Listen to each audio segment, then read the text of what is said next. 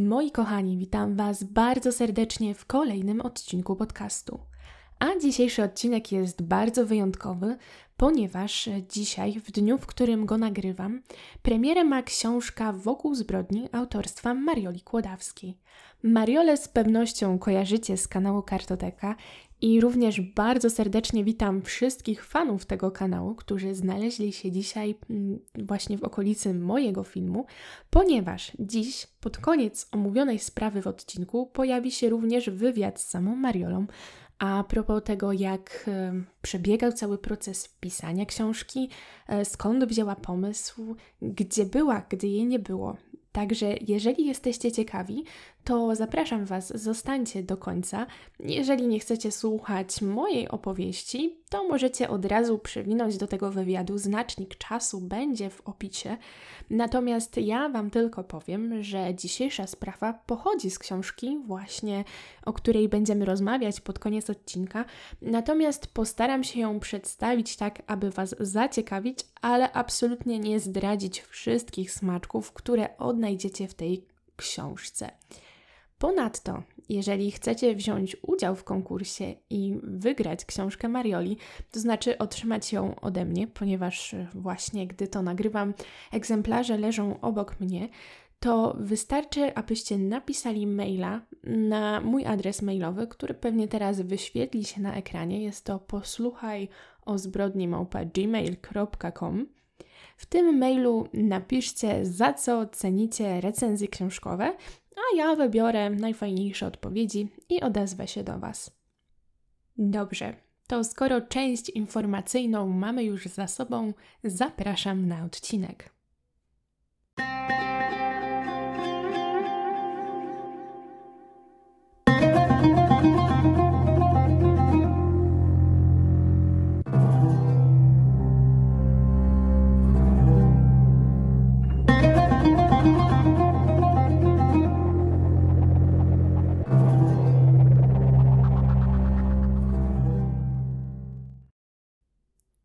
W dzisiejszej historii przenosimy się do Stanów Zjednoczonych, czasów niezbyt odległych, bo nieco ponad dekadę wstecz, ale właściwie nie jestem pewna, czy określenie, że akcja dzisiejszej historii dzieje się w Stanach Zjednoczonych jest właściwe, ponieważ w dużej mierze to, co się zdarzyło, miało swój początek w internecie. Dlatego też ta historia tak mnie zaintrygowała, a właściwie przeraziła, ponieważ ilość absurdu, która jest w niej zawarta, jest wręcz nie do zmierzenia. Zresztą zobaczycie sami. Zacznijmy więc od samej rodziny. A chodzi tutaj o rodzinę Potterów i nie tą z książek J.K. Rowling, ale zupełnie inną. Głową rodziny był Marvin Potter – który jako młody człowiek brał udział w wojnie w Wietnamie, a po zakończonej służbie postanowił zająć się nieco innym zajęciem i został spawaczem. Jednak podczas aktywności zawodowej doznał poważnego wypadku, w wyniku którego uszkodził sobie kręgosłup tak bardzo, że nie mógł już wykonywać żadnej pracy zarobkowej, dlatego też otrzymywał rentę, a czas spędzał głównie w domu, opiekując się ogrodem albo swoimi córkami. Miał żonę Barbarę, z którą, jak już wspomniałam, miał córki, a dokładnie dwójkę, starszą Christy i młodszą o 6 lat Janelle. Janelle od dzieciństwa była dzieckiem wyjątkowym, niestety w nie do końca pozytywnym tego słowa znaczeniu. Chodziło o to, że bardzo dużo chorowała, w związku z tym była źródłem wielu zmartwień swoich rodziców, którzy bardzo się o nią troszczyli.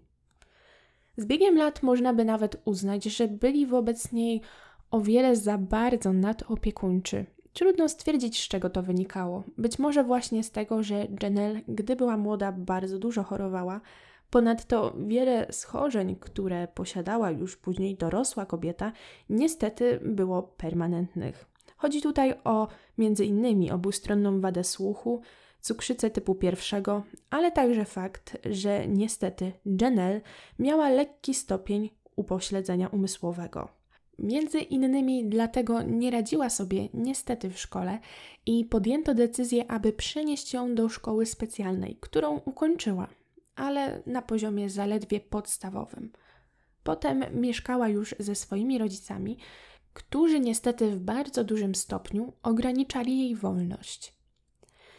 Że coś jest nie tak, pierwsza zorientowała się Christy, starsza siostra Janelle, ponieważ zaczęła na początku dostrzegać małe znaki, a potem coraz większe symptomy tego, że rodzice obu córek nie traktują sprawiedliwie.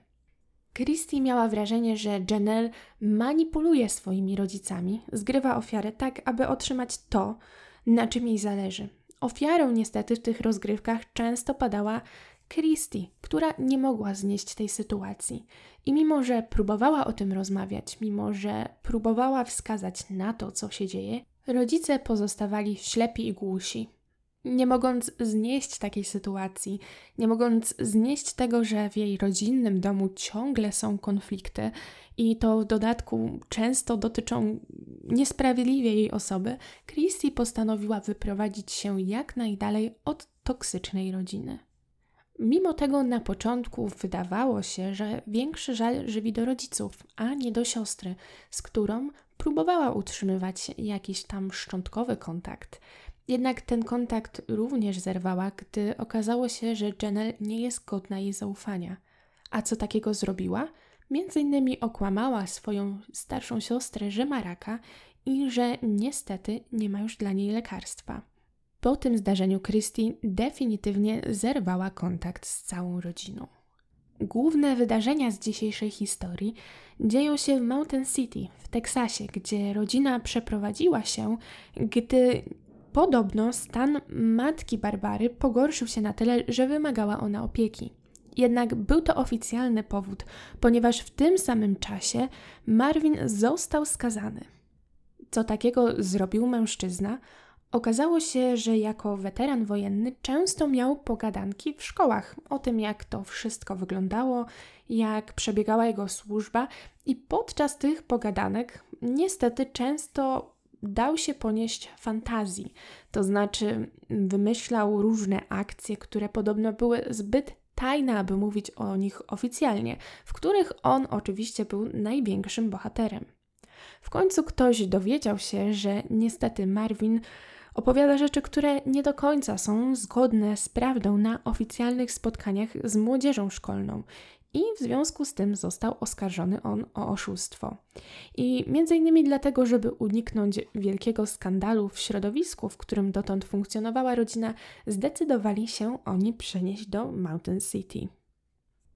W tym momencie historii już widzimy kilka ostrzegawczych czerwonych flag – po pierwsze, najbliżsi Janelle nie widzą jej zachowania i tego, że niestety manipuluje, uciekając się do kłamstwa, oraz widzimy, że sam Marvin niestety miał duże skłonności do konfabulacji.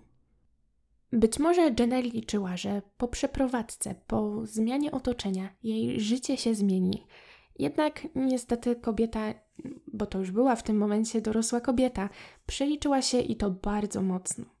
Mając 20 lat wciąż mieszkała z rodzicami, nie mogła podjąć stałej pracy, nie mogła wychodzić na imprezy i spotykać się z rówieśnikami, zresztą nikogo w tym mieście nie znała i nie miała nawet własnego telefonu komórkowego. Ponieważ czuła się uwięziona w domu, postanowiła szukać namiastki jakiegoś zwyczajnego życia w internecie. Założyła sobie Facebooka, była również obecna na platformie już dzisiaj nieco mniej używanej o nazwie MySpace, tylko że niestety bez jakiegoś porządnego towarzyskiego startu, tak w realu, nikt nie chciał z kobietą wchodzić w żadne interakcje. Wkrótce zmieniło się to, gdy pewnego dnia Miała już wtedy 27 lat i był to rok 2009. Janelle nawiązała znajomość z dziewczyną, która pracowała w aptece. Nazywała się Tracy Greenwell i Janelle wydała jej się bardzo sympatyczną młodą kobietą, może nieco zagubioną. Może wywołała w Tracy bardziej uczucie współczucia albo jakiegoś żalu. W każdym razie Tracy dała Janelle swój numer telefonu i powiedziała, że mogą jeszcze kiedyś się spotkać. To zdarzenie całkowicie zmieniło życie Janelle, ponieważ ta oczywiście umówiła się z Tracy, a także zaprosiła ją do znajomych na Facebooku. Już podczas pierwszego spotkania z Tracy Janelle złamała zasady panujące w jej domu, ponieważ choć rodzice oczywiście wiedzieli z kim wychodzi, o której i o której ma wrócić, to Janelle powiedziała rodzicom, że udają się do centrum handlowego. Lecz w rzeczywistości Tracy zabrała kobietę do baru, gdzie ta poznała jej znajomych, w tym brata Tracy, który nazywał się Billy Payne. Gdy Janelle dostrzegła Billego, to było jak grom z jasnego nieba. Kobieta zakochała się bez pamięci, jednak oczywiście Billy Payne nie odwzamiemniał tego uczucia. Ponadto miał bardzo złą reputację, ale jak wiemy, często w takich historiach, zresztą nie tylko takich, nawet w kinie czy w książkach jest taki archetyp bad boya, do którego ciągnie grzeczną, ułożoną dziewczynę albo kobietę, która dotychczas nie zaznała żadnych przygód, a także raczej nie wyszła poza rodzinny dom. No i tak stało się również w tym przypadku.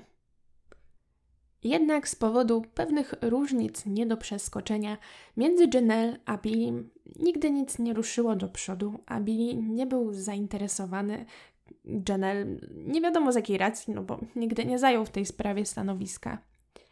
Czas leciał i Janelle podczas jednego z wyjazdów z paczką Tracy poznała jej kuzyna, prawie 10 lat starszego Jamie'ego Curda. Jamie był nieśmiały i w trakcie swojego życia nigdy nie był w dłuższym, poważnym związku z kobietą.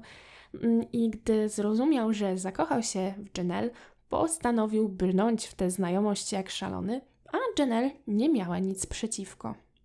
Tylko, że wiecie, taki związek był bardzo trudny przez to, że Janelle była wciąż kontrolowana maniakalnie przez swoich rodziców.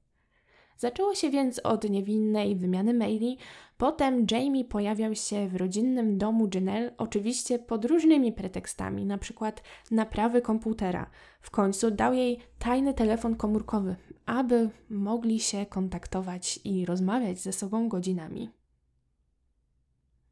Gdy tak czas płynął i Janelle miała swoje tajne życie z nowym chłopakiem, nowymi, ciekawymi znajomymi, nabrała odwagi i zaczęła zapraszać wszystkich do znajomych na Facebooku, a ponieważ Mountain City było bardzo małą społecznością, nikt nie chciał urazić Janelle, więc przyjmowano te zaproszenia, mimo że wiadomo, te interakcje pomiędzy nimi nie były jakieś natężone.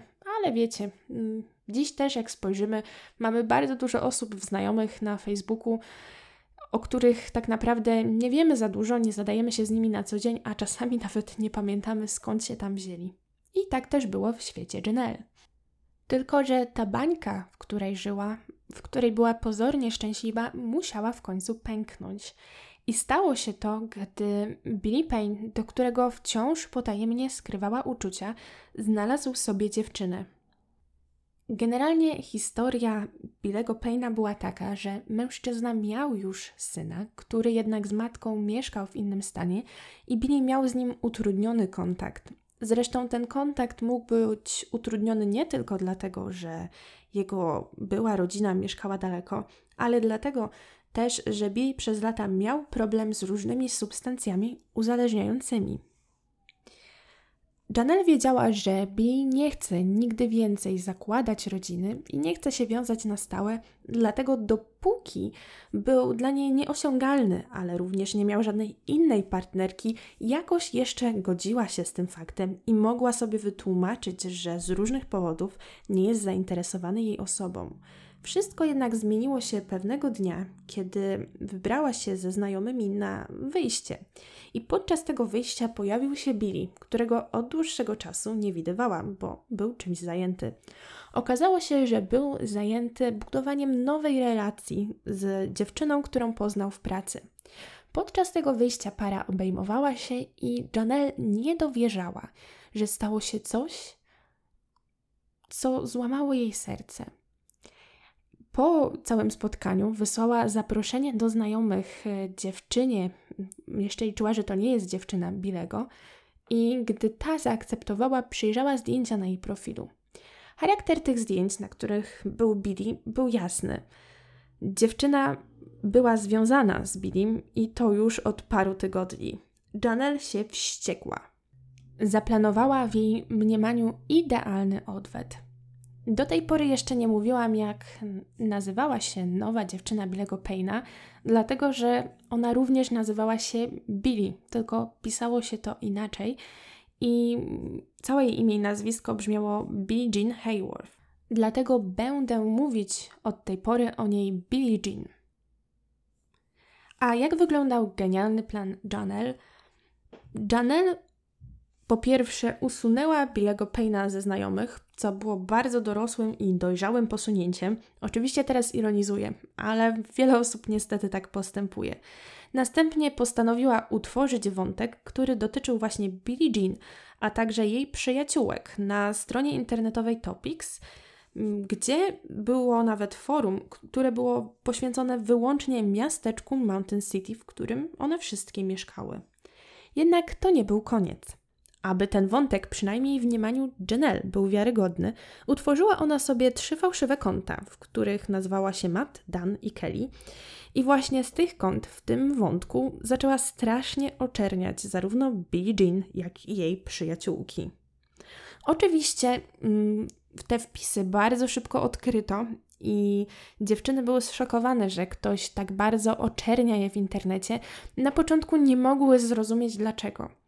Jednak w tych wypowiedziach był często powtarzający się motyw. Moim zdaniem to nie było zbyt mądre, no ale jak zobaczycie, mimo tego błędu, ta tragiczna historia będzie trwała dalej. Mianowicie mm, wszystkie te fałszywe osoby, fałszywe konta, oprócz bardzo niepochlebnych wypowiedzi na temat przyjaciółek Billie Jean i jej samej, wychwalały pod niebiosa jedną osobę. I tak, zgadliście bardzo dobrze, to była Janelle. Oczywiście już na tamtym etapie również Tracy zorientowała się, kogo tak naprawdę wprowadziła do towarzystwa – i podzieliła się z przyjaciółkami Billie Jean tym, że podejrzewa, że tak naprawdę Janelle od dawna podkochuje się w jej bracie, mimo że chodzi z jej kuzynem Jamiem i że na 100% to ona jest autorką tych wpisów. Czas płynął dalej i Billy wraz z Billie Jean zamieszkali u ojca Billego, który, aby ta historia posiadała jeszcze więcej Billów, również nazywał się Billy, ponieważ Billy Payne to był tak naprawdę Billy Payne Jr. W tym samym okresie zarówno Billie Jean, jak i jej przyjaciółki usunęły Janelle ze znajomych. I ten jeden niewinny ruch, który miał odciąć kobietę od najnowszych informacji o ich życiu, które pojawiały się na ich profilach, niestety był czymś, co przelało czarę goryczy, ponieważ działania Janelle wkroczyły na zupełnie nowy poziom. Rozwścieczona zaczęła wydzwaniać z domowego telefonu na telefony domowe tych kobiet właśnie po 5-20 razy dziennie. W związku z takim obrotem sprawy, nękane niemiłosiernie codziennie kobiety złożyły w biurze szeryfa wniosek o wydanie nakazu ochrony przed Janelle – jednak e, te wnioski zostały rozpatrzone negatywnie. Mimo tego, coraz więcej ludzi zdawało sobie sprawę, jaką rodziną są Potterowie, i społeczność zaczęła być nastawiona negatywnie. Najlepszą taktyką w tym przypadku było więc odsunięcie wszelkich oskarżeń od Janelle Potter i pokazanie, że to jednak Billy i Billie Jean mają wiele za uszami. W związku z tym E, Janelle założyła kolejne fałszywe konta i tym razem postanowiła zaatakować samą siebie, aby mieć jakieś podstawy, aby wmawiać innym, że to naprawdę Billy i Billie Jean ją prześladują w internecie, a ona tylko się broni. Robiła to mistrzowsko, ponieważ udało jej się przekonać swojego ówczesnego chłopaka Jamie'ego, że to tak naprawdę jego rodzina uwzięła się przeciwko niej, a nie odwrotnie. Wkrótce kolejna wiadomość miała rozświerdzić Janelle i jej wspiąć jej intrygi internetowe na kolejny poziom. Okazało się, że znienawidzona przez nią para spodziewa się dziecka. Generalnie przez to, że spodziewali się potomka, Billy i Billie Jean postanowili zmienić swoje życie. Najbardziej oczywiście zmienił się Billy. Poszedł na odwyk, zaczął pracować, jednak pieniędzy wciąż nie starczało, dlatego na boku dorabiał sobie, nie biorąc już oczywiście, sprzedając tabletki, które miał, ponieważ mógł realizować recepty, które jakimś cudem były na niego wystawiane.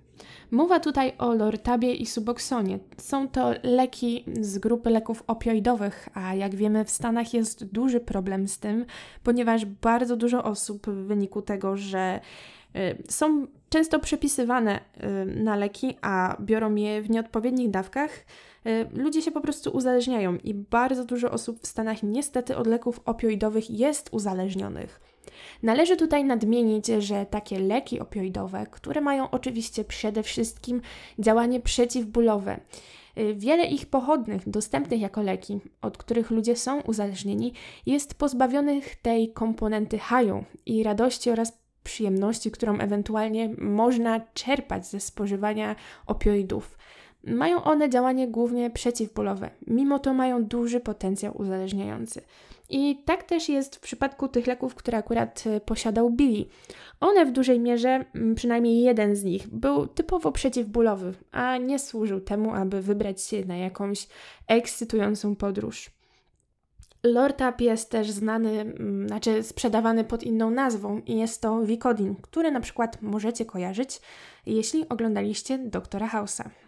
Lecz wracając do Janelle, na czym polegał kolejny poziom jej, w jej intrygach? Okazuje się, że gdy jeszcze chodziła do szkoły, y, Wydaje się, że raczej tej jeszcze zwyczajnej, a nie specjalnej, ponieważ, y, mm, jak potem zobaczycie, znała pewnego chłopaka. I ten chłopak, Chris Tagen, został policjantem. Mm, oczywiście, chociaż wysłałam mu zaproszenie do znajomych, ten zaproszenie nigdy nie przyjął. Mimo to chyba miał w miarę otwarty profil, ponieważ Janelle miała dostęp do jego zdjęć, a przynajmniej profilowego. A na tym zdjęciu profilowym mężczyzna był z odznaką w mundurze. Generalnie było widać, co robi. Postanowiła sobie więc pożyczyć to zdjęcie, a także imię i nazwisko i całą tożsamość Chrisa, z tym, że rozszerzyła mu jakby jego zawód, oprócz tego, że był zwykłym funkcjonariuszem, o to, że był również jednocześnie agentem CIA. Tak, i pod Chrisa, agenta CIA, Janelle zaczęła się podszywać w bardzo wyrafinowany sposób, ponieważ zaczęła jako on wysyłać maile na skrzynki mailowe zarówno Jamie'ego, jak i swoich rodziców, twierdząc, że Janelle jest w niebezpieczeństwie i że jej życiu grozi bardzo poważny spisek. W tych mailach ten Chris z CIA dodał, że od tej pory będzie się kontaktował z nimi przez maila, Facebooka albo telefon Janelle, ponieważ jako przedstawiciel CIA ma taką władzę, żeby sobie to swobodnie hakować, a nie może robić tego z własnego konta, ponieważ mimo, że Janelle jest w niebezpieczeństwie, jest to sprawa prywatna, którą śledzi z własnej dobroci serca, w związku z czym nie może oficjalnie się w to wszystko mieszać. Brzmi nieprawdopodobnie, a jednak moi drodzy, zarówno Marvin, jak i Barbara, jak i Jamie łyknęli to wszystko. Marvin w ogóle nie za bardzo znał się na komputerach i nie umiał ich obsługiwać, dlatego jego żona drukowała mu te maile, w których e, Chris, ale to była tak naprawdę Janelle, pisała o tych wszystkich okrutnych rzeczach, które zrobi jej Billy i Billie Jean, a te treści były naprawdę szokujące. Musiało to być dosyć ciekawe, ponieważ Janelle mieszkała z rodzicami, jak tak sobie obserwowała na żywo, jak reagują na tak drastyczne treści. Barbara, która odpisywała na te maile, napisała m.in. do e, Chrisa, że jej mąż również kiedyś e, służył w CIA. Nie wiadomo, czy to jest prawda, czy to jest kolejny wymysł Marvina, ponieważ ten przechwalał się tym, czego on to nie robił. W każdym razie Barbara napisała, że tak było i poprosiła Chrisa, aby ci, mimo że Marvin akurat w tamtym momencie był dosyć chory i miał duże trudności z poruszaniem się, aby CIA zwróciło odznakę czy też specjalny identyfikator Marvinowi, aby ten mógł z tymi dodatkowymi uprawnieniami zadbać o bezpieczeństwo córki jeszcze lepiej. Zresztą ze znajomości z tym tajemniczym Chrisem zaczęły też płynąć pewne profity. Barbara go bardzo polubiła, do tego stopnia, że prosiła, aby zwracał się do niej mamo. Dodatkowo okazało się, że ma on takie specjalne uprawnienia, że może na przykład zinwigilować y, wszystkie prywatne wiadomości Christie. I okazało się, że Christie, wyrodna starsza siostra Janelle, jest oczywiście najgorsza na świecie i czego to ona nie robi. Wiadomo, że oczywiście to wszystko pisała Janelle, która oczerniała swoją siostrę.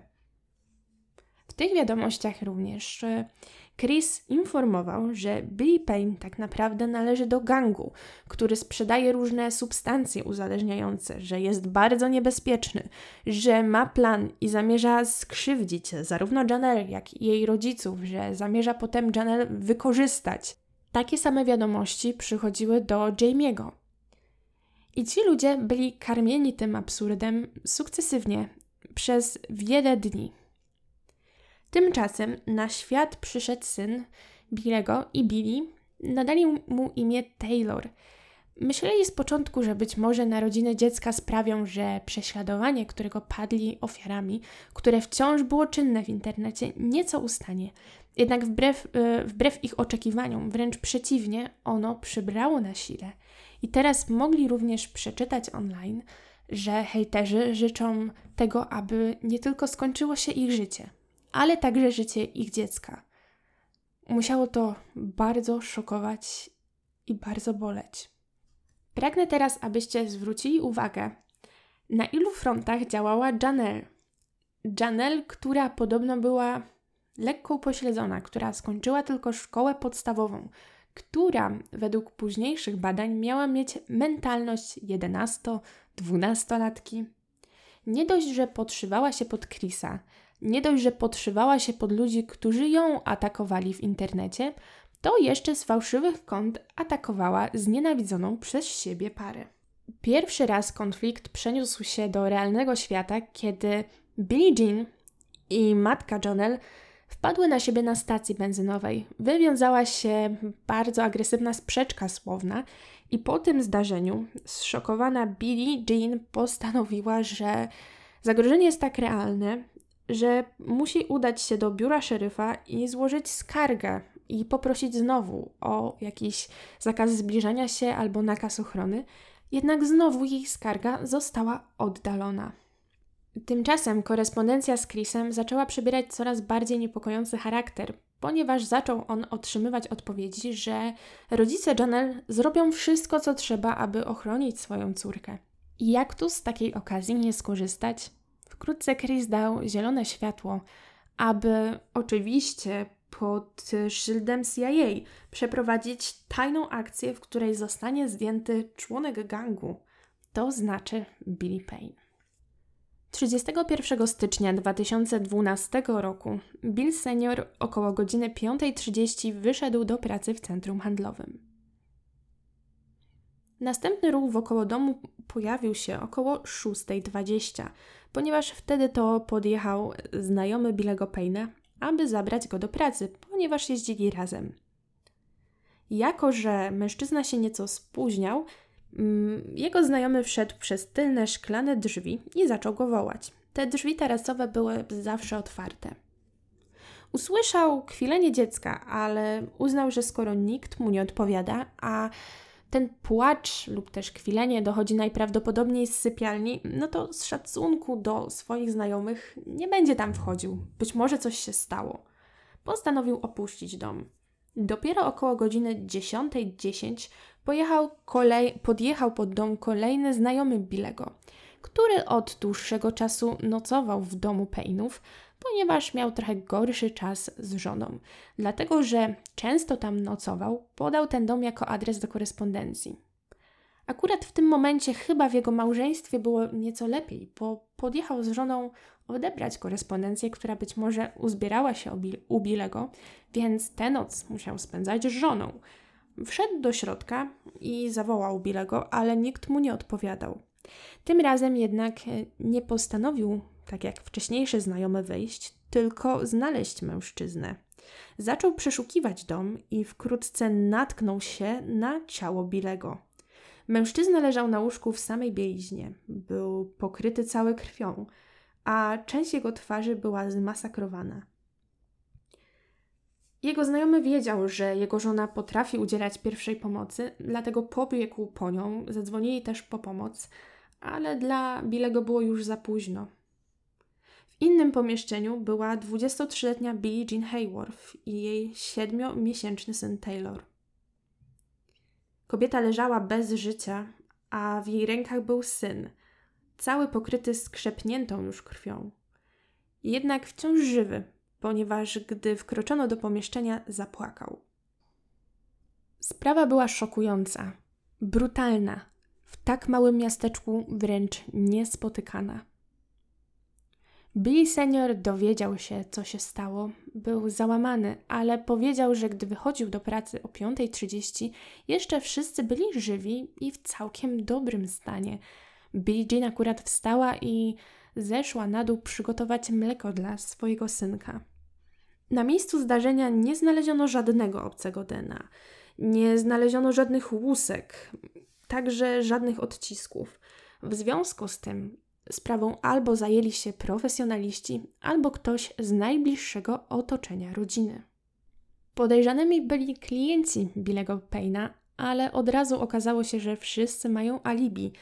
Dlatego też zaczęto przesłuchiwać sąsiadów i znajomych rodziny. Wkrótce wyłonił się dosyć jasny obraz. Para była lubiana przez wszystkich. Wszystkich poza rodziną Potterów. Postanowiono ich od razu przesłuchać. Ci mówili zaś, że to ogromna tragedia, ale czujność śledczych od razu zwrócił fakt, że jednocześnie Potterowie bardzo źle wyrażali się o ofiarach. Na tamten moment też poznano wyniki autopsji. Okazało się, że zarówno Billy Jean, jak i Billy zginęli od ran postrzałowych. Ale w przypadku Billego nie było to tak do końca jasne, ponieważ podczas gdy konał, ktoś poderżnął mu jeszcze gardło.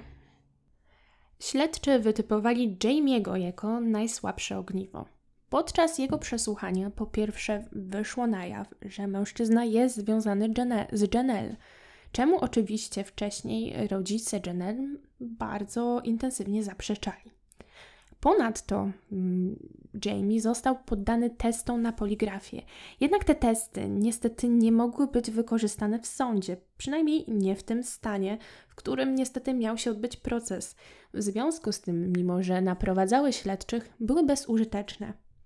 Jednak wiedzieli, że Jamie nie do końca zdaje sobie z tego sprawę, dlatego zaczęli intensywnie go przesłuchiwać pod kątem, że niestety pytanie, kto odebrał życie Billie Jean i jego kuzynowi Billemu budzi najwięcej wątpliwości, ponieważ wydaje się, że on to dokładnie wie. W końcu pod wpływem nacisków Jamie pękł i powiedział prawdę, że to Marvin dokonał tej okrutnej masakry, a pod koniec całego przesłuchania zadał pytanie, które bardzo zdziwiło śledczych.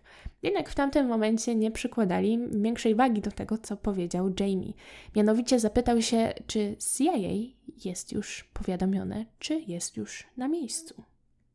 Przeczuwając, że z samym Marvinem nie pójdzie tak łatwo, śledczy zdecydowali się na prowokację.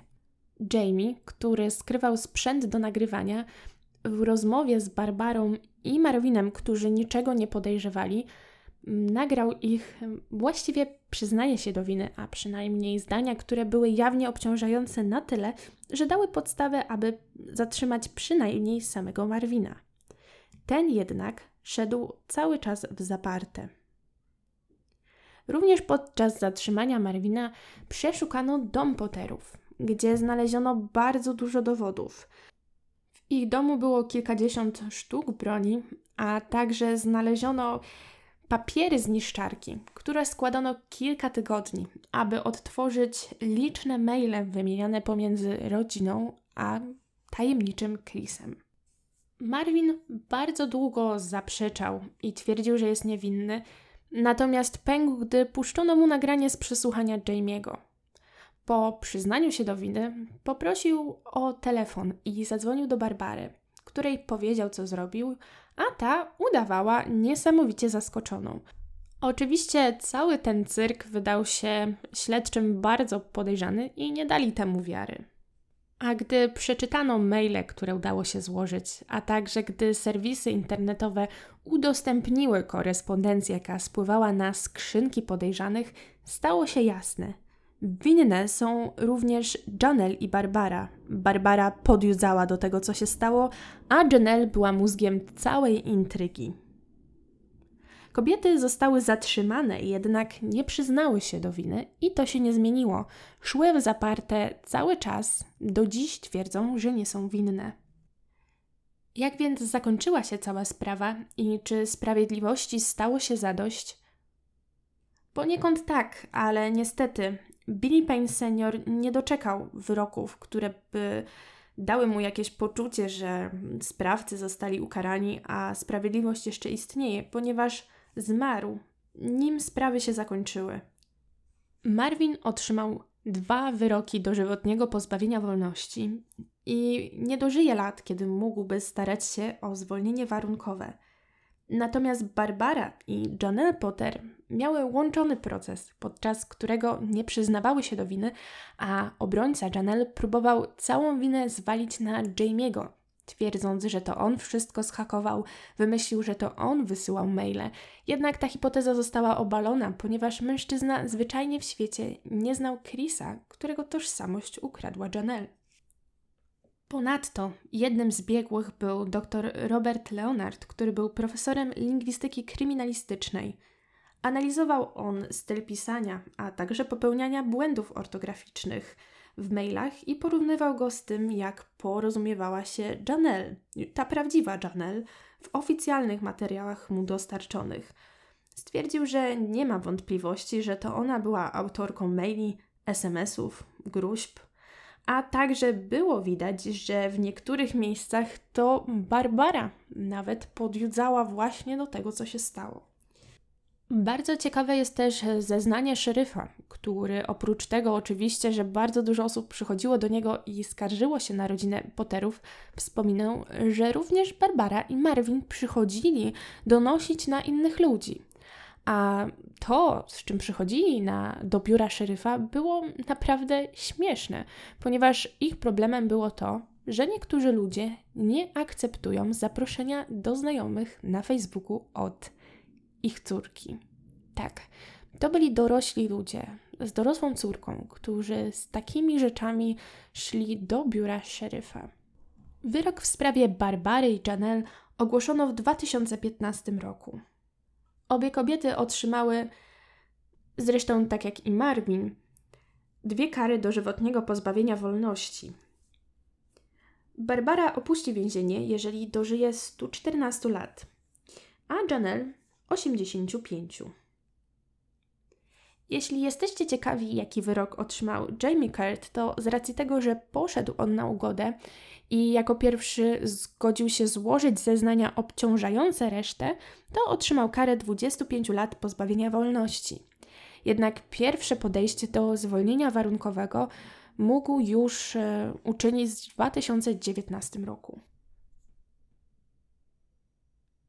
Jestem ciekawa, co sądzicie o tej sprawie, bo mnie zszokowało bardzo wiele rzeczy. Przede wszystkim to, że ktoś, kogo postrzegano jako osobę niewinną, osobę, która raczej nie jest w stanie przysporzyć żadnych kłopotów, ktoś, kogo nie doceniano, był tak dobry w manipulowaniu ludźmi i był tak przemyślny w układaniu planu.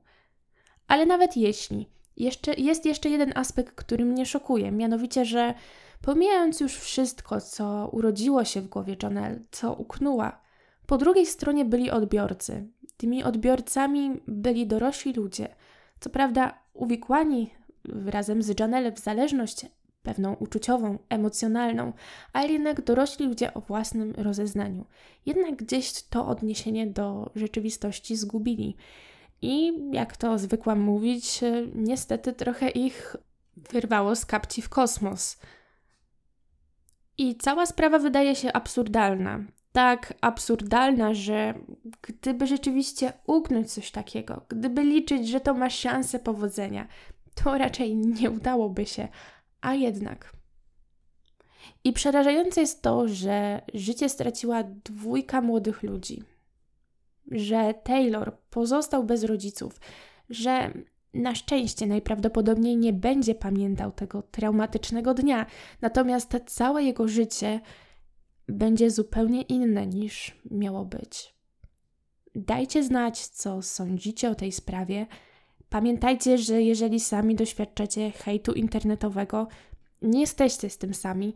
Ja jeszcze będę o tym wspominać w wywiadzie z Mariolą.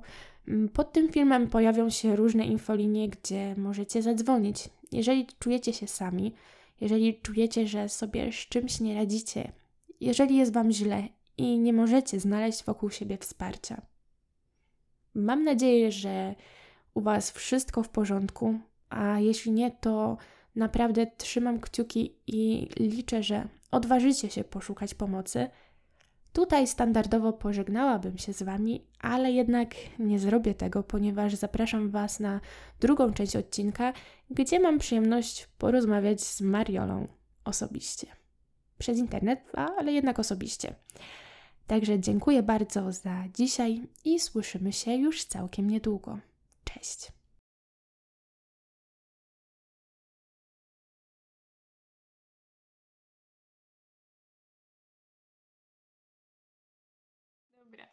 Moi drodzy, bardzo się cieszę, że dotarliście aż do tej części odcinka, a dziś moim gościem, pewnie jak już się e, skapnęliście po tytule oczywiście, jest Mariola. Mariola z Kartoteki, kiedyś kanału Przekartkowane. Pewnie kojarzycie ją z cyklu, nie tylko z recenzji książek, ale także z cyklu Wokół zbrodni. I taki też tytuł nosi najnowsza pozycja książkowa, którą Mariola, o, widzę, że też ma, to co, piątka książką? Przybijamy. Witajcie serdecznie, miło mi Aniu gościć u Ciebie i witam wszystkie osoby po drugiej stronie. W sumie, Mariolu, muszę Ci powiedzieć, że jesteś taką niezłą zagadką ostatnio, bo jak czytałam komentarze, to dużo osób się zastanawiało, czy następnym tematem odcinka nie będziesz Ty i Twoje zaginięcie. Czy to zaginięcie mogło mieć związek z tą książką? Hmm, nie do końca, muszę Wam powiedzieć. Po prostu ostatni rok był dla mnie bardzo ciężki, a dokładnie ostatnie 10 miesięcy, bo wszystko się zaczęło w listopadzie, mhm. kiedy zachorowała moja przyjaciółka. Trochę będzie smutno na początku, wybaczcie mi. Niestety zmarła, przegrała walkę z pokowidowymi mm, powikłaniami.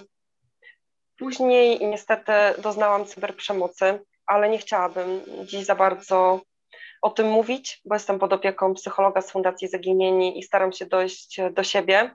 Być może przyjdzie taki moment, że będę w stanie o tym tu powiedzieć. Później zmarł mój tato w marcu. Jak wróciłam właśnie, pozbierałam się troszkę, pojawił się ostatni materiał i później zmarł mój tato. I w tym momencie też pojawiła się propozycja od wydawnictwa Filia, z którym jestem bardzo związana, bo zapewne zauważyliście, że właśnie wiele moich e, filmowych pozycji powiązanych jest z książkami tego wydawnictwa, bo ja po prostu uwielbiałam całą serię, czy nadal uwielbiam e, serię Mroczna Strona. No teraz oczywiście okay. też e, pojawia się bardzo mocno rozbudowana część filia na faktach e, tego wydawnictwa i tam zostałam właśnie poproszona o napisanie książki i poproszona, dostałam propozycję i słuchajcie, byłam taka dumna. Oczywiście się zgodziłam, ale zaznaczyłam, że muszę trochę do siebie dojść, bo niestety zmarł mój tato. I to, słuchajcie, spadło mi tak niespodziewanie, ale było to coś, czego ja bardzo potrzebowałam, bo powiem szczerze, to skupienie myśli na czymś konkretnym bardzo mi pomogło. I też e, pisząc tą książkę, od razu wiedziałam, że zadedykuję ją mojemu tacie i to wszystko dodawało mi naprawdę ogromnych e, sił. I w sumie do 30 czerwca oddam teksty, a później już tak doprecy, doprecyzowaliśmy je i, i staraliśmy się, żeby były po prostu jak najtrafniejsze, jak najlepsze w odbiorze, ale zarazem jak najdalsze od plagiatu, co było najtrudniejsze. Powiedz mi w ogóle, jak zaczęła się Twoja przygoda z książkami, bo oprócz tego, że oczywiście teraz nareszcie możemy poczytać Twoją własną książkę, to w ogóle Twój kanał na początku nie był do końca kryminalny, a był raczej silnie związany po prostu z książkami, różnymi recenzjami. Zresztą tak i ja na Twój kanał trafiłam, w sumie poprzez książki, o, a nie True Crime, bo tak, chyba jeszcze było, tak, chyba jeszcze było mało odcinków tych takich typowo kryminalnych. Ja chyba Szczury Wrocławia oglądałam jako pierwsza. Coś, chyba to rację. No. Tak e, słuchajcie, no miłość właśnie do książek zaczęła się dzięki mojemu tacie, który czytał namiętnie. Słuchajcie, on szedł na rano do pracy, i ja nigdy nie zapomnę, nieraz wiecie, w nocy się przebudziłam jako dziecko, środek nocy, a mój tato cichutko w toalecie, żeby nikomu nie, nie przeszkadzać, czytał książki, bo jak go coś wciągnęło, to musiał skończyć i właśnie zaczytywał się bardzo w kryminałach. E, w kolejności następne były przygodówki. No to wiecie, jako dziecko widziałam cały czas tego tatę z książką e, i jak miałam 3 lata też tato wziął mnie pierwszy raz do biblioteki i rodzice mi czytali, tak, i rodzice czytali mi bardzo dużo i mojej siostrze. I jak już właśnie też wcześniej miałam wywiad z Legimi, na który też Was serdecznie zapraszam, wspomniałam. Podlinkujemy to... pod spodem, tak, że będziecie mogli odnaleźć. Tak. To powiem szczerze, mm, oczywiście czytano mi takie książki adekwatne do mojego wieku, ale gdzieś cały czas mnie te wszystkie tytuły tak interesowały, jak już sama umiałam czytać. Tato chował, słuchajcie, książki na, wys- na wysoką półkę. Tak, no bo wiesz, to były takie kryminały, e, czasami z jakimiś takimi bardziej drastycznymi opisami, więc starał się być odpowiedzialny. No ale przyszedł ten okres, kiedy już byłam na tyle dorosła, miałam te naście lat, kiedy no sięgnęłam, pomimo tego, że tato prosił nie, bo on uważał, że tak po 16 roku życia miałam trochę mniej. To było chyba na przełomie 14-15 roku, jak podebrałam mu um, morderstwo w Orient Expressie Agaty Christie. I to był, słuchajcie, koniec. Ja po prostu przepadłam. Po drodze oczywiście, tak, w domu przewijał się detektyw, Więc tam wciągnęłam w prawdziwe sprawy kryminalne, a później już właśnie byłam starsza, no to razem y, oglądaliśmy program 997 i też jeszcze jest jedna sytuacja, o której e, wspominam we wstępie, na pewno Aniu kojarzysz. Chodzi o zaginięcie Ani Smolińskiej w moim mieście. Powiem szczerze, to było w 1983 roku, mam nadzieję, że dobrze pamiętam, przed moimi dziewiątymi urodzinami. Ja się dowiedziałam dzień później po zaginięciu Ani i powiem szczerze, że ja byłam przerażona, dlatego że ja żyłam w epoce mitu czarnej wołgi i naprawdę dzieciaki się bardzo straszyły tym, że ktoś nas porwie, żeby nigdzie nie chodzić daleko. Nawet rodzice czasami, słuchajcie, szeptali, ale nie podchodźcie do obcych samochodów i szczególnie omijajcie czarną wołgę z daleka. Więc gdzieś to się tam rozszerzało, że tak powiem. I ja byłam pewna, że właśnie Anię porwali owi źli ludzie. No dziś wiemy, że mm, trop Ani urwał się przy postoju taksówek. Ania pochodziła z Tuczna, to jest e, niecałe 15 kilometrów za Strzelcami, miała problemy z nauką i postanowiono, że musi iść do szkoły specjalnej, która była w moim mieście. Nie było już miejsca w internacie i zamieszkała u swojej cioci i wujka, dosłownie, słuchajcie, naprzeciw tej szkoły, więc miała bardzo blisko, a moje miasteczko e, otaczają zabytkowe mury i słynna baszta czarownic, i ona się gdzieś tam w pobliżu bawiła, dzieci ją widziały, wujek ją widział i nagle Ania zniknęła. Wróciła ciocia z pracy, Ani nie było. No słuchajcie, policja od razu zaczęła poszukiwania, aczkolwiek z psami, z tego co wiem, następnego dnia. Mój tato też poszukiwał Ani razem z wędkarzami okolice jeziora i taki teren troszeczkę lekko bagienny tam był, to mieli, pamiętam, te specjalne buty i przeszukiwali właśnie tamte tereny. No niestety Ania nie została odnaleziona. Mm, bardzo mi było przykro, jak dowiedziałam się, że akta Ani zostały zniszczone, bo chciałam zrobić materiał, ale niestety nie ma już tych akt. Z powodu upływu czasu zostały one zniszczone. Los Ani niestety jest nieznany. Nie wiadomo, co się za nią stało. I to też, słuchajcie, wpłynęło na mnie. Dziś wiecie, te drobne rzeczy, które się gdzieś pojawiały wraz z moim dorastaniem, rzeczami, do których miałam dostęp, a już taki ogromny boom, to był w momencie, kiedy pojawił się dostęp do internetu, i nagle, słuchajcie, sami to przeżywaliście. Nie byliśmy zobligowani tylko do programów telewizyjnych, do, do książek, do detektywa, tylko nagle mogliśmy sami też wyszukiwać informacji i jeszcze te, wiecie, z zagranicy. I nagle poszerzyły się całkowicie horyzonty.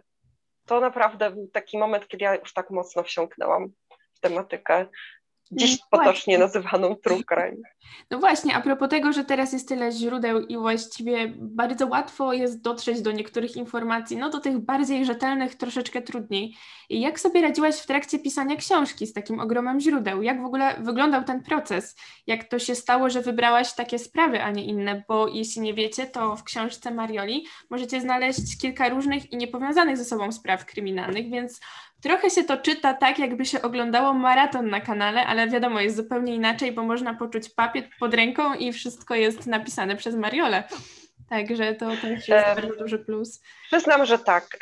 Dwie z wybranych spraw są już na moim kanale. Jest to sprawa Jessica Lansford i Baby Doe, ale są one opisane zupełnie inaczej, ponieważ ja sobie przyjęłam taki punkt wyjścia, że zacznę od dzieciństwa, wszystkich informacji, które uda mi się uzyskać o ofierze i o sprawcy, i później dopiero przejdę do zbrodni i opowiem jakby w takim chronologicznym e, przekroju całą sprawę. A jak wie, o przepraszam, bo stukam stolikiem, pewnie będzie słychać. Natomiast na kanale zawsze zaczynam od tego momentu czy odnalezienia, tak troszkę inaczej. I jeżeli chodzi o te dwie sprawy, to są to dwie sprawy, które jako pierwsza chyba na świecie, bo nie znalazłam, słuchajcie, nigdzie długometrażowych materiałów na ten temat, zebrałam właśnie źródła i zrobiłam. I są to też dla mnie bardzo bliskie sprawy. Ja się bardzo jakoś, e, powiem szczerze, emocjonalnie wiążę ze sprawami dotyczącymi dzieci. Nie wiem, czy też tak macie, ale są to te sprawy, które są, które mnie najgłębiej poruszają. Natomiast co do samych źródeł, oczywiście jest ich wiele i niestety ku mojej rozpaczy i pewnie wszystkich twórców e, true crime, są często one rozbieżne. E, I w tym momencie staram się sięgać po te źródła, które pojawiały się najwcześniej, mhm. bo bardzo często właśnie tam są właściwe informacje. I ja nawet chyba w informacji od autora podałam przykład Ann Gottlieb, gdzie e, dzisiaj w Charlie Projekt podawany jest zupełnie inny wzrost Ani, tak. niż był podawany początkowo. I jednak skupiłam się na tym pierwszym, bo wydawało mi się, że nie jest tak normalnie zbudowana co do swojego wieku. Na zdjęciach nie wiedziałam, żeby była bardzo, bardzo szczupła, e, więc zdecydowałam się na te informacje. Super, jeżeli jest dostęp do um, matką, apelacji, słowo mi gdzieś, słowo mi zginęło, bo wtedy faktycznie możemy sobie wiele tych informacji doprecyzować, potwierdzić, ale nie zawsze tak jest, więc czasami trzeba naprawdę tych informacji, tych źródeł przekopać bardzo wiele i w książce jest 50 stron źródeł i to nie są, słuchajcie, aż takie top, top wszystkie, bo książka by musiała być mhm. naprawdę bardzo gruba. Starałam się po prostu najważniejsze książka. tam umieścić. Albo druga książka, to same źródła sama Ania też wiesz, bo ty też przecież y, tworzysz fantastyczne materiały, to, to wiesz jak to prawda jest, że niestety trzeba się przekopać przez masę źródeł i niestety musimy zadecydować, które z tych informacji chcemy Wam przekazać, więc może być tak, że zgłębiając się w daną sprawę, możecie trafić na inne. To prawda, a czasami też jest tak, że bardzo dużo źródeł powiela ten sam błąd i nie do końca już wtedy wiadomo, czy to jest błąd. Najgorzej, jak po latach na przykład się okazuje, że to jest błąd i na przykład, że my też to powtórzyliśmy, nie wiedząc, że to jest błąd. No to są niestety takie sytuacje wliczone w ryzyko, aczkolwiek no, jak ktoś chce przedstawiać wszystko dobrze i rzetelnie, no to potem w nocy nie można spać, że się powiedziało głupotę. No, A ja sobie przeglądam sobie notatki. Matko, mam nadzieję, że zapisałam nazwisko. Jak nie, yy, dodam w, dodam Podepniemy komentarz, albo ja w opisie, jak mi prześlesz, to tak. To tak, wtedy... bo jedną ze spraw, jak już wyszło z rozmowy, poświęciłam Ann Gottlieb, mhm. a y, jeszcze jedną sprawie Sylwii Likens. Na pewno wszystkim osobom, y, które się, osobom, które się interesują sprawami kryminalnymi, sprawa Sylwii jest znana. Ja powiem szczerze, przeczytałam wszystkie możliwe książki i mam nadzieję, że udało mi się też znaleźć takie informacje, które nie są powszechnie znane mm, i mimo wszystko, no choćby tak o um, młodości Gertrude Baniszewskiej, tak, czy rodziców Sylwii Likens, więc mam nadzieję, że to Was zainteresuje, ale i tu chcę nawiązać do um, źródeł i trudności.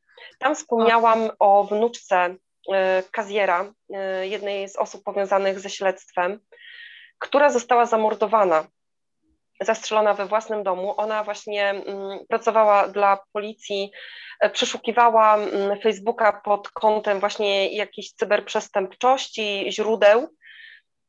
W ogóle tak rodzinnie tam poszło, także byli bardzo blisko związani e, z policją i poszukiwaniami i różnymi śledztwami.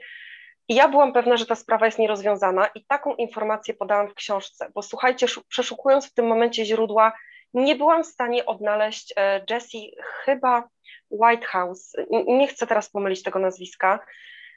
I okazało się, że w 2019 ujęto sprawcę, słuchajcie, jej zabójstwa. Okazał się to przypadkowy złodziej, który ukradł jej mm, samochód, niestety walczyła, długa historia, myślę, że u siebie na kanale, jak nagram taki powitalny film, to parę słów właśnie o tym powiem, lub w pierwszym odcinku wokół zbrodni pod koniec.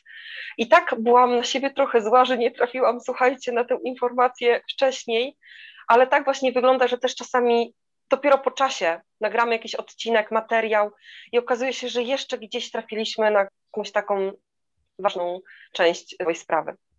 Bardzo... Także o źródłach Aniu tyle. Możesz... No.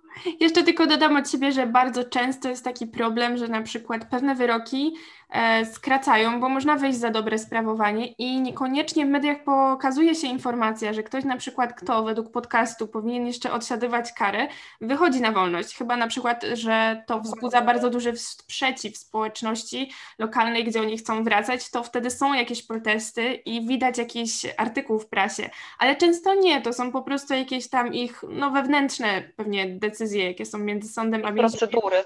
No tak było w przypadku... Nie? E, sorry Aniu, że Ci weszłam e, w słowo.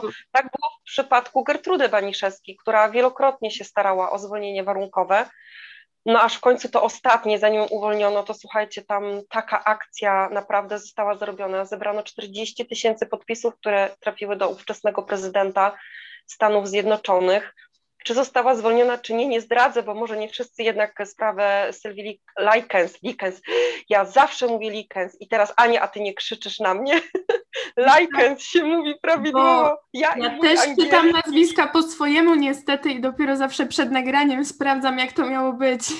ja Likens, przepraszam, przepraszam was bardzo, widzicie, pamiętam, ale wiecie, że u mnie z angielskim zapamiętywaniem ogólnie nazwisk to uhuhu, ale Sylwię powinnam pamiętać, że Likens, także przepraszam Was.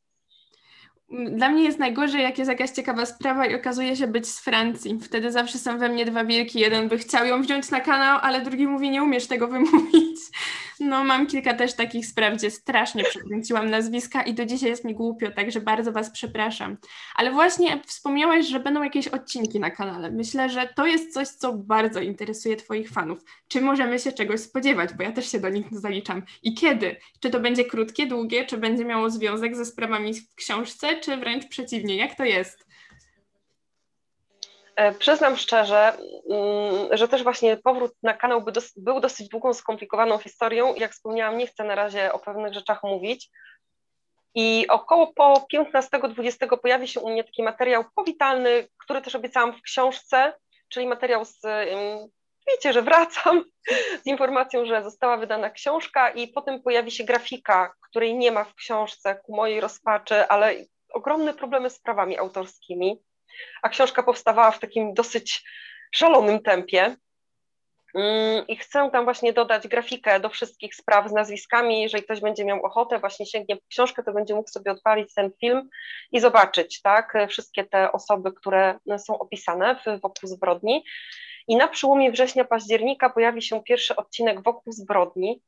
I muszę Wam powiedzieć, że mam zagwostkę, bo wybrałam trzy tematy. Jeden jest z książki, i zastanawiam się, czy go poruszyć, czy nie, czy do, dopiero trochę później. A drugi temat, a może właśnie dacie znać w komentarzach, jaki byście chcieli, ja ktoś z książki. czy słuchajcie, ostatnio też przekopując się przez informacje mm, do odcinka on y, Ann Gottlieb, trafiłam na dwie książki pewnego autora, y, który uważa, że jest szansa, że Adam Walsh syn, nie wiem czy kojarzycie, prowadzącego y, The, um, o matko, jak to, Wanted America, czekaj, książka, książka, widzicie, ja, i wiecie, że ja mam problem, wszystkie osoby, które mnie oglądają wiedzą, że ja mam ogromny problem z nazwami, ale czekajcie, już sobie szukam Ann Gottlieb. Matką, American y, Wanted? American Most Wanted chyba? Coś tak, tak, tak, to jest John Walsh, tak, y, prowadzący. To właśnie jego syn, właśnie Adam został y, porwany. Mhm. Podobno, od, znaczy oficjalnie odnaleziono jego głowę, później odciętą, resztę ciała nie. I oficjalnie uznano, że został zamordowany przez Otisa Tula. A powiem Wam, że ja w y, książkach tego pana dowiedziałam się takich informacji, że ja jestem w szoku podważył wszystko, od identyfikacji, czy była prawidłowa, do tego, kto mm, zabił Adama Walsha, jeżeli już zginął. I zastanawiam się, czy właśnie mój pierwszy materiał nie powinien być poświęcony tej sprawie, bo ja słuchajcie, cały czas o tym myślę. Oczywiście rodzice Adama Walsha nie zgadzają się z jego teoriami, uważają, że ta teoria mm, i zakończenie śledztwa, mm, które no, policja podała do oficjalnej informacji, jest prawidłowe, ale przyznam szczerze, nie to, że się zgadzam w 100%, tylko dało mi to do myślenia. I zastanawiam się, czy to nie byłby ciekawy odcinek, żeby też pokazać. Mi teraz narobiłaś trochę chętki, ale ja też. A szczególnie, tak. ale ja już czytałam. A szczególnie książkę, jeszcze. Więc ja. Którą jakby... czytałaś książkę tego autora? Nie, nie, twoją książkę, więc jakby ja, ja jakby już te sprawy z tej książki. Już wiesz mniej więcej, po, tak, no. pokrótce mniej więcej znisz. I słuchajcie, i tam jest teza, że mógł go zamordować jeden z najbardziej znanych seryjnych e, morderców nie Otis Tool. I to mi po prostu zrobiło takie co? I zastanawiam się, czy właśnie nie nagrać pełnometrażowego odcinka na ten temat. O zaginięciu Adama, o tych teoriach e, tego autora. Słuchajcie, to dajcie znać w komentarzach, jakbyście woleli. Myślę, że głos ludu to zawsze najbardziej trafny lud, jeżeli chodzi o podcasty, bo to bez was słuchaczy by niczego nie było. Ale Oczywiście, właśnie tak... nas by bez was nie było. Ale skoro szykują się kolejne odcinki, to powiedz mi, oczywiście, jeśli możesz, czy szykuje się kolejna książka? Czy, czy już masz taki stres pourazowy, że nigdy więcej? Znaczy, powiem tak, e, bardzo bym chciała. Mam nadzieję, że wydawnictwo Filia mi to umożliwi. Na pewno wiele czynników, słuchajcie, na to wpłynie, czy, czy książka będzie miała kontynuację, ale ja już mam nawet sprawy wybrane, także... To super. I też na pewno... Tak, tak, i też na pewno sprawy z książki powoli, powoli na kanale będą e, przedstawiane. Ty też, Aniu, chyba w dzisiejszym materiale, bo my tutaj wcześniej rozmawiałyśmy, e, a nagrywamy, ja nie widzę jeszcze ani materiału, wcześniej e, to dzisiejsze spotkanie, też właśnie wybrałaś jedną ze spraw z książki, żeby chociaż pokrótce ją opowiedzieć i właśnie widzowie twoi są już po materiale. No to tak. jest jedna z tych spraw, które no, nie zrobiły ogromne wrażenie. Nie była to najbrutalniejsza sprawa, bo oczywiście sprawa, sprawa Sylwii jest taka, że ja się jej, przyznam, troszeczkę boję, tak jak też sprawy Junko Furuty, po prostu one są dla mnie bardzo ciężkie, ale ta po prostu była dla mnie, mm, zrobiła na mnie takie wrażenie, bo była tak absurdalna, że jakby szansa na powodzenie, jakby, że taki zbieg okoliczności da rezultat w postaci zbrodni, była tak mała, a się udało i to było po prostu no, bardzo bezsensowny splot wydarzeń, który po prostu nie powinien był się nigdy zdarzyć. Doprowadził do nieszczęścia. Zginęła dwójka młodych Czy... ludzi i to jest straszne. Tak właśnie teraz przychodzi mi na myśl, że gdyby jakiś autor pokusił się o fikcyjną historię i opisał właśnie, gdyby ta się nie wydarzyła, to prawdopodobnie ludzie by mu zarzucili, że hmm, to jest bardzo mało prawdopodobne, żeby to miało y, miejsce w rzeczywistości. No, te, też mi się tak wydaje, ale żeby nie było, skoro dotarliście aż tutaj w tym odcinku, to tylko powiem, że jakby e, ta sprawa jest omówiona specjalnie przeze mnie nie do końca tak głęboko jak trzeba, właśnie po to, żebyście mieli apetyt na książkę Marioli, ponieważ nie chciałam wszystkiego popsuć, tak nawet, żebyś i ty mogła kiedyś o niej opowiedzieć, także, bo, bo materiału do opowiadania na ten temat jest ogrom, żeby nie było. Dla mnie to jest po prostu niesamowite. To, ile można analizować, co się tam naprawdę wydarzyło, to jest nieskończona ilość e, naprawdę różnych obserwacji i wniosków, które można wyciągnąć. I szczerze mówiąc, to jest taka sprawa, która chyba zostawia mnie z takim lekkim niepokojem, bo ja nie wiem do końca, co na ten temat sądzić i co się tak, dlaczego to się tak naprawdę stało. Myślę i nie mogę znaleźć jednego konkretnego powodu, a to chyba zawsze tak najbardziej uwiera w tych sprawach, bo jeśli zna się powód, to można się pokusić o stwierdzenie, że wiemy, jak zapobiec czemuś następnym razem. A tutaj tak Dokładnie. nie do końca, bo zaczęło się niewinnie.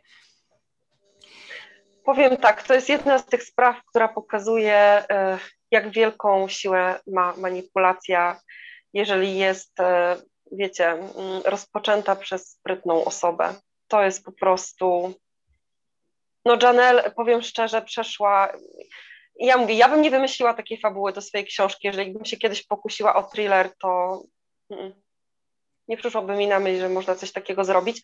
Natomiast tak y, poważnie już y, kończąc y, informację o tej sprawie, jest mi tak bardzo przykro, że ci młodzi rodzice zginęli, że można było temu zapobiec. Gdyby te wszystkie osoby bardziej poważnie potraktowały, gdyby ten sędzia zgodził się na to, żeby, no przełożę na język polski, tak, był ten zakaz zbliżania się, e, gdyby ta rodzina została objęta jakąś ochroną, gdyby cyberprzemoc, jakiej doświadczyli wszyscy, tak, uwikłani w tę sprawę, zostali potraktowani poważniej, to może żyliby dzisiaj. I to jest takie przykre, że musimy jednak patrzeć na to, że cyberprzemoc jest naprawdę poważnym przestępstwem i w żaden sposób nie można jej bagatelizować. Ja bardzo liczę właśnie, że z biegiem lat będzie traktowana poważnie. Trochę się to zmienia, do ideału jest nam jeszcze bardzo daleko, ale myślę, że warto właśnie dlatego o takich sprawach mówić, bo no cóż, aż słów brakuje. W sensie, dopóki nie będziemy świadomi, że internet to nie jest coś takiego, gdzie możemy nabroić, wyłączyć komputer i nigdy nas tam nie było, nic się nie stało, tylko że rzeczywiście y, z powodu tego, co robimy w internecie, może być prawdziwa tragedia. Albo mogą przyjść książki w prezencie, tak jak tutaj planuję w tym odcinku, ale wiadomo, to są różne rzeczy. Czasem zdajemy sobie sprawę, że coś jest realne, kiedy nas, ktoś nas wystawi na randce z Tindera, a czasem w bardziej okrutny sposób, a czasem w bardziej przyjemny. I jeszcze tak na koniec chciałam się Ciebie zapytać właśnie w związku z tym, że Ciebie też przez jakiś czas nie było i ta droga do tej książki była trudna i wiadomo, że Twoje doświadczenia również z internetem no, mają swoje blaski i cienie. Czy w związku właśnie z tym wydaniem książki, w sumie takiego, myślę, przełomowego życiowego dzieła, bo jako książkomaniaczka pewnie, znaczy mówię to oczywiście pozytywnie, wydanie własnej książki to pewnie jest coś niesamowitego. Czy chciałabyś komuś podziękować?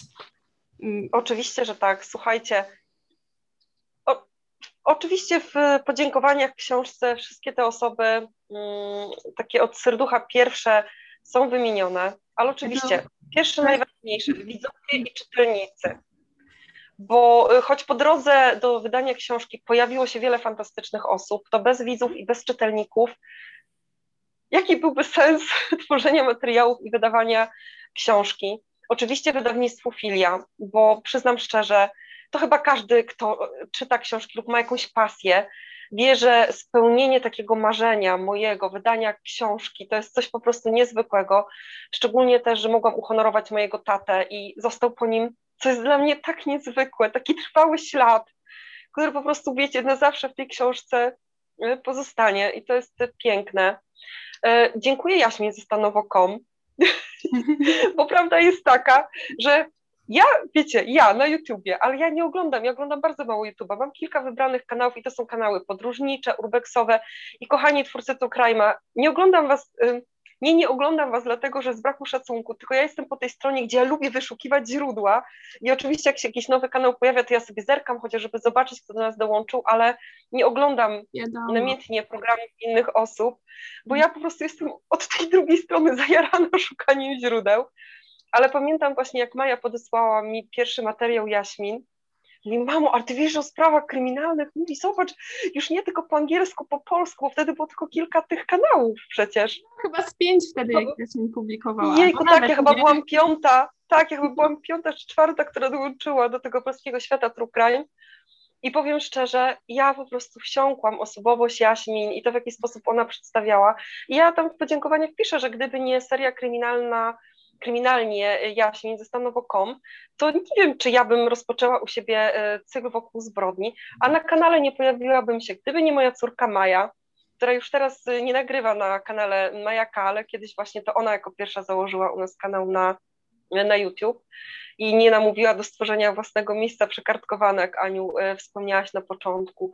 No, mnóstwo osób. E, jest Sebastian R., jakby poprosił, żeby nie podawać nazwiska, uszanowałam, który sprawdzał mi niektóre angielskie, amerykańskie źródła, gdzie u mnie, wiecie, był brak dostępu, bo ja nie mam, to się mówi VPN tak? Nie mam czegoś takiego, żeby to obejść.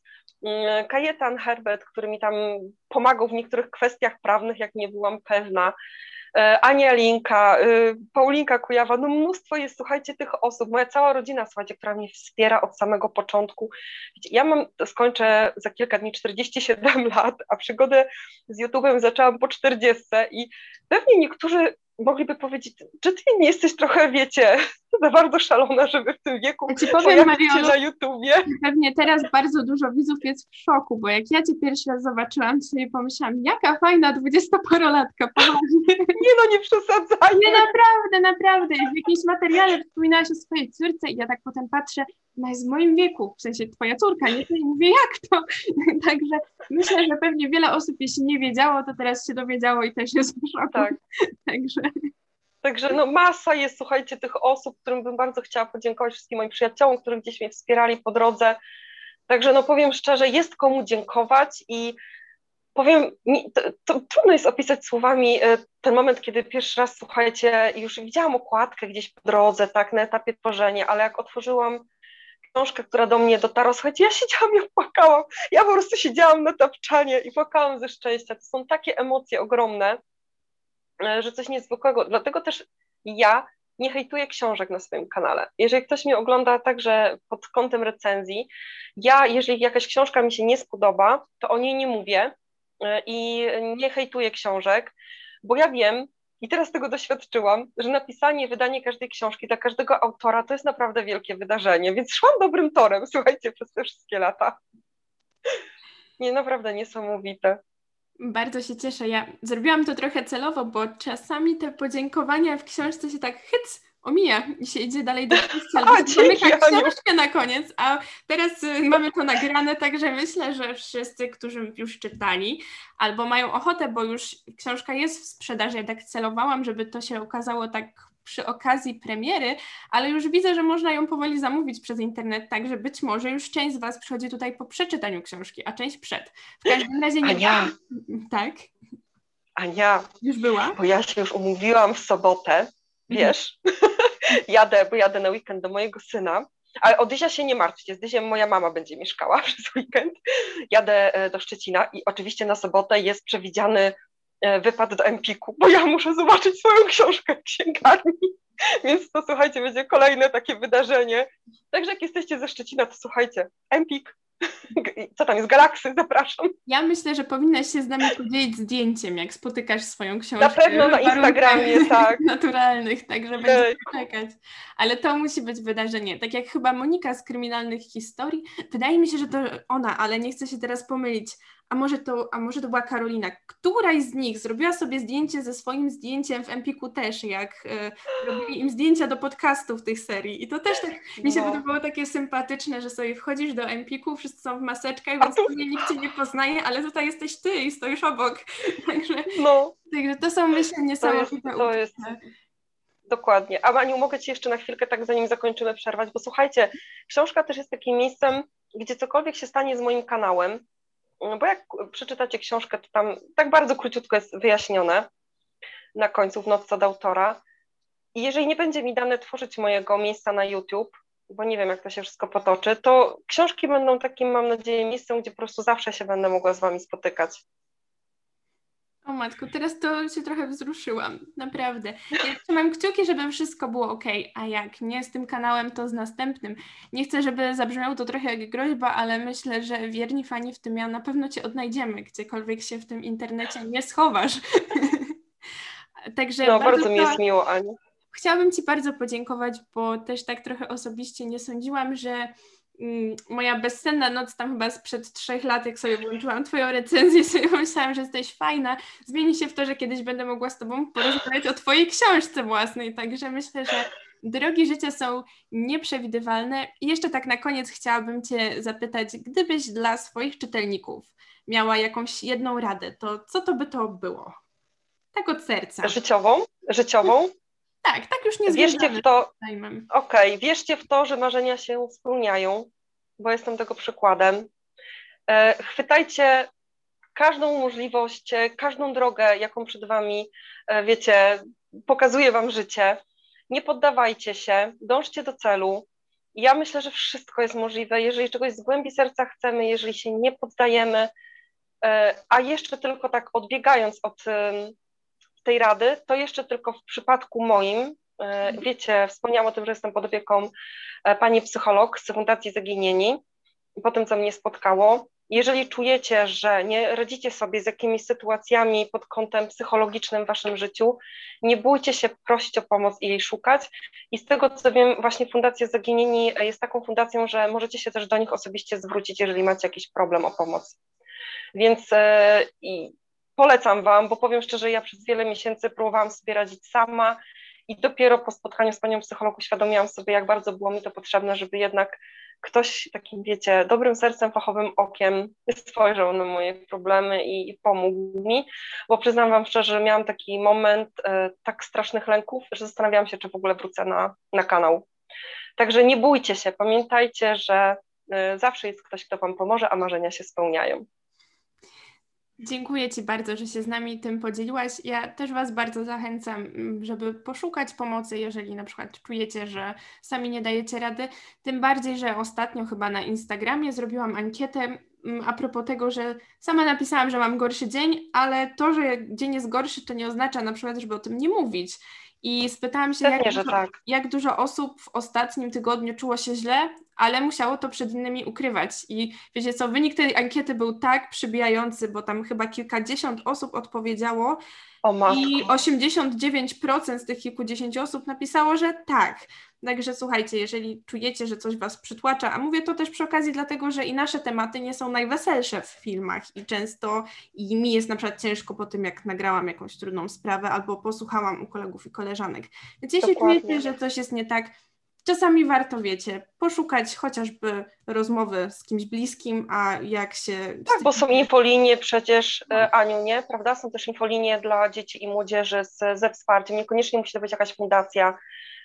Ja akurat miałam to szczęście, że mam kontakt, tak, z, z fundacją, bo tam zaczęliśmy nagrywać cykl bajek takich o bezpieczeństwie dla dzieci, ale jeżeli wy czujecie, że potrzebujecie pomocy, to pamiętajcie, jest wiele, wiele, może Aniu podlinkujemy jakieś numery telefonu. Tak, właśnie miałam powiedzieć, filmem. że ja wstawię po prostu też te numery w opisie filmu. Właśnie jest wiele miejsc i też często w amerykańskich podcastach na początku albo na końcu też podają te numery mhm. i zachęcają, że jeżeli jednak czujecie się zbyt wstrząśnięci, bo coś Wam przypominają na przykład jakieś Wasze problemy czy Wasze demony, to zawsze warto zadzwonić. Także też się cieszę, że o tak. tym wspomniałyśmy przy okazji tej rozmowy, bo myślę, że za rzadko się o tym mówi, a za często się pokazuje tylko... Ja e, właśnie, wiesz co, szukam sobie, gdzie mam w książce ten moment, gdzie właśnie jest o cyberprzemocy, nie wiem, czy tak jestem w stanie szybciutko to przekartkować, ale u mnie w książce właśnie też jest taka ramka, E, z informacją o cyberprzemocy.